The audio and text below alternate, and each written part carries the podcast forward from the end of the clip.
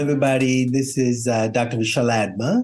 I'm the president CEO of Integrated Psychiatric Consultants.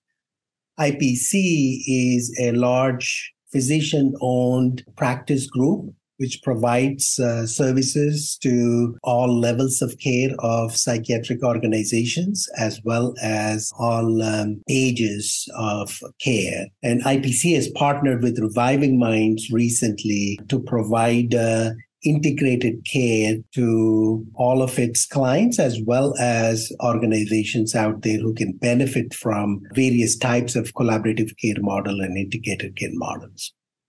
Hi, I'm Rahul Sharma, CEO of Reviving Mind. So, Reviving Mind provides an integrative care services like collaborative care management, remote patient and therapeutic monitoring, as well as chronic disease management services for primary care and hospitals through a proprietary platform that puts the focus on care team and patient communications and coordinations first. As you all know, healthcare exists in silos.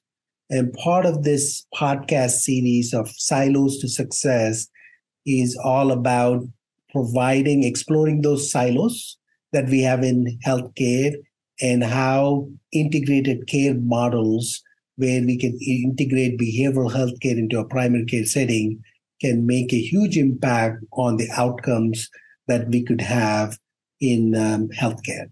To start, um, we're going to be bringing attention to the state of integrative and collaborative care models in the United States. And please note that this is an educational podcast and not solicited advice. If you or someone you know is in need of mental health support, we encourage you to reach out to the resources in your community or call 988 to reach out, uh, reach the na- nationwide crisis lifeline. So, as part of this series, we'll be bringing in various uh, experts in this area. So, to talk about different types of silos and how those can be managed. For the audience out there, the next episode of Silos to Success would include role of technology in integrated care. We look forward to seeing you on our next episode.